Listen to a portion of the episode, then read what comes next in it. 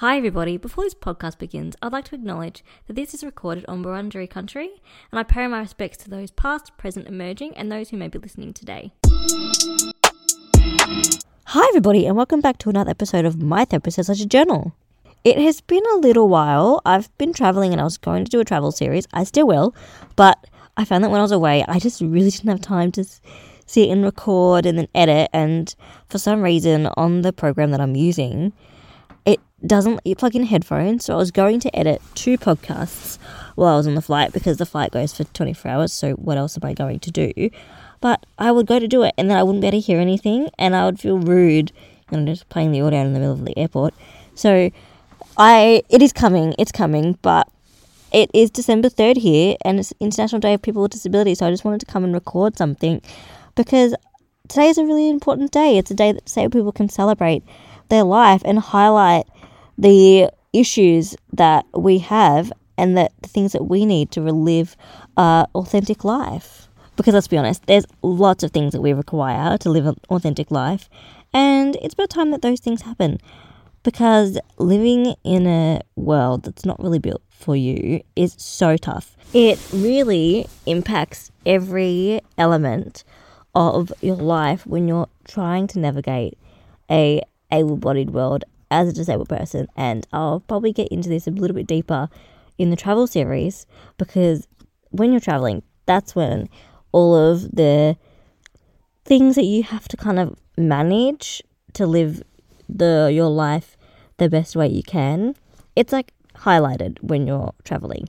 So I'll go into that deeper but even just getting around so like transport going into buildings, even finding a bathroom. If finding a bathroom, it has to be like some little mission where you have to get a map and, you know, a little adventure mission to try and find the closest bathroom. But even that, I'm trying to move out at the moment, and even just house inspections are difficult because you go there and you don't know whether it's accessible. So there's been a couple times where I've gone there and I actually can't get in. So like that's just a waste of however long it's been for me to get there, get out my car, go there, and then just be turned around at the door basically. But apart from that, I found that being I'm really proud to be disabled. I am proud to be disabled because it makes me me, and I've said this um, numerous times on other platforms. But if I wasn't disabled, I wouldn't be me. I've had my disability since I was born, so even though I'm my disability isn't I'm trying. What am? How am I going to say this? My disability isn't my whole entire identity.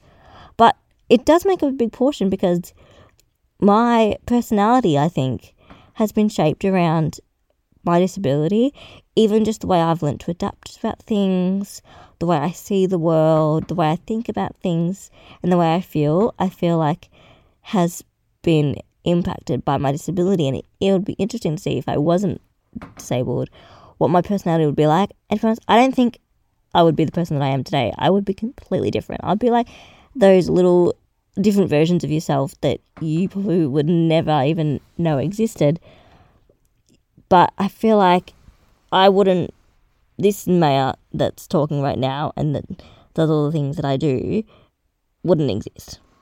So that's one of the main reasons that I'm proud to be disabled.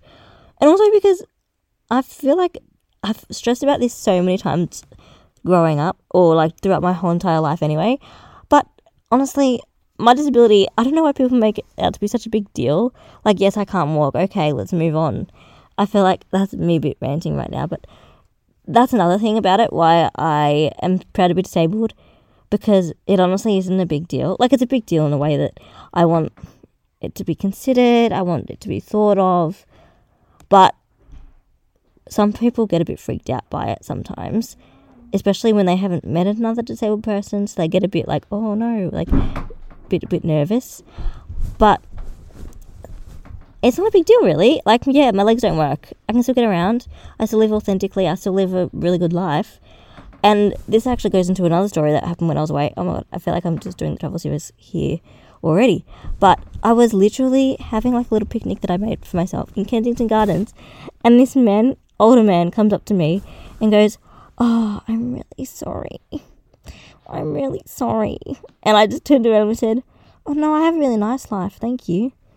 Like, Why? Why are you sorry? I, I'm here in Kensington Gardens, halfway across the world, even though he probably didn't know I was halfway from halfway across the world. But I'm here with myself in halfway across the world, having like this really nice vegan pastry, watching all the dogs play. Like, I don't think life can get any better than this. So yeah, that was a fun. I just find it really funny when things like that happen because I'm like, yeah, I, I wouldn't be sorry. Maybe be sorry when I've shat my pants for the fifth time in the day, but not when I'm here eating a having a picnic that I've made for myself. That's not a time to be sorry.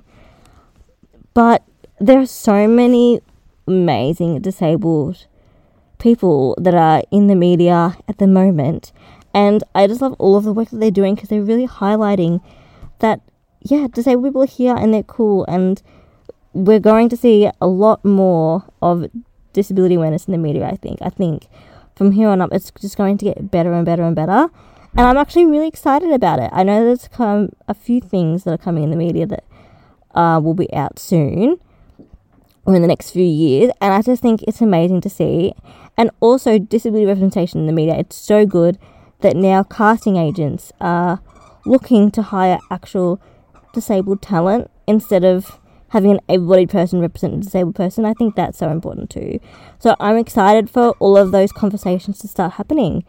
But also, Every Human has a new clothing line that's built for inclusivity and for allies, which I think is so important because I feel like one topic that is kind of missed out enough, and that's why I had my mum on the previous episode, is that families, families impact, disability impacts families too.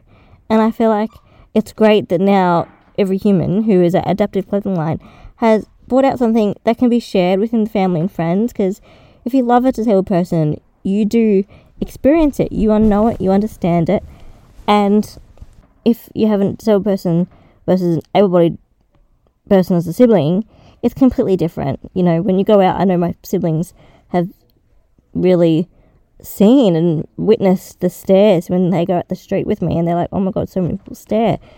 You know, if you had an able-bodied sibling, that wouldn't really happen as much. So I feel like siblings and family members, it's really important that we also talk to them in, in days like today. Obviously, don't make it all about them because, uh, hello, they're not disabled. But yeah, I feel like family members is also a another important aspect of disability or having partners or friends or anyone that loves a disabled person. I feel like it's also important to have have an open conversation today about disability and what it means to you. But also check out Every Human's clothing line. It's actually really cool. I've got two shirts. I gave one to my friend. They're an amazing ally, and just celebrate disabled people today because we're cool and it's important. But if you liked that episode today, please go on my socials. My Instagram's d.mayer with three underscores, and I also have a TikTok that's also d.mayer. And just, I do post regularly on my Instagram. So if you like dogs, you can see a lot of my dog Maggie on there. We've also just taken Christmas pictures, so they're pretty cute. So definitely go on there and have a look. And yeah, keep updated. Thanks, bye.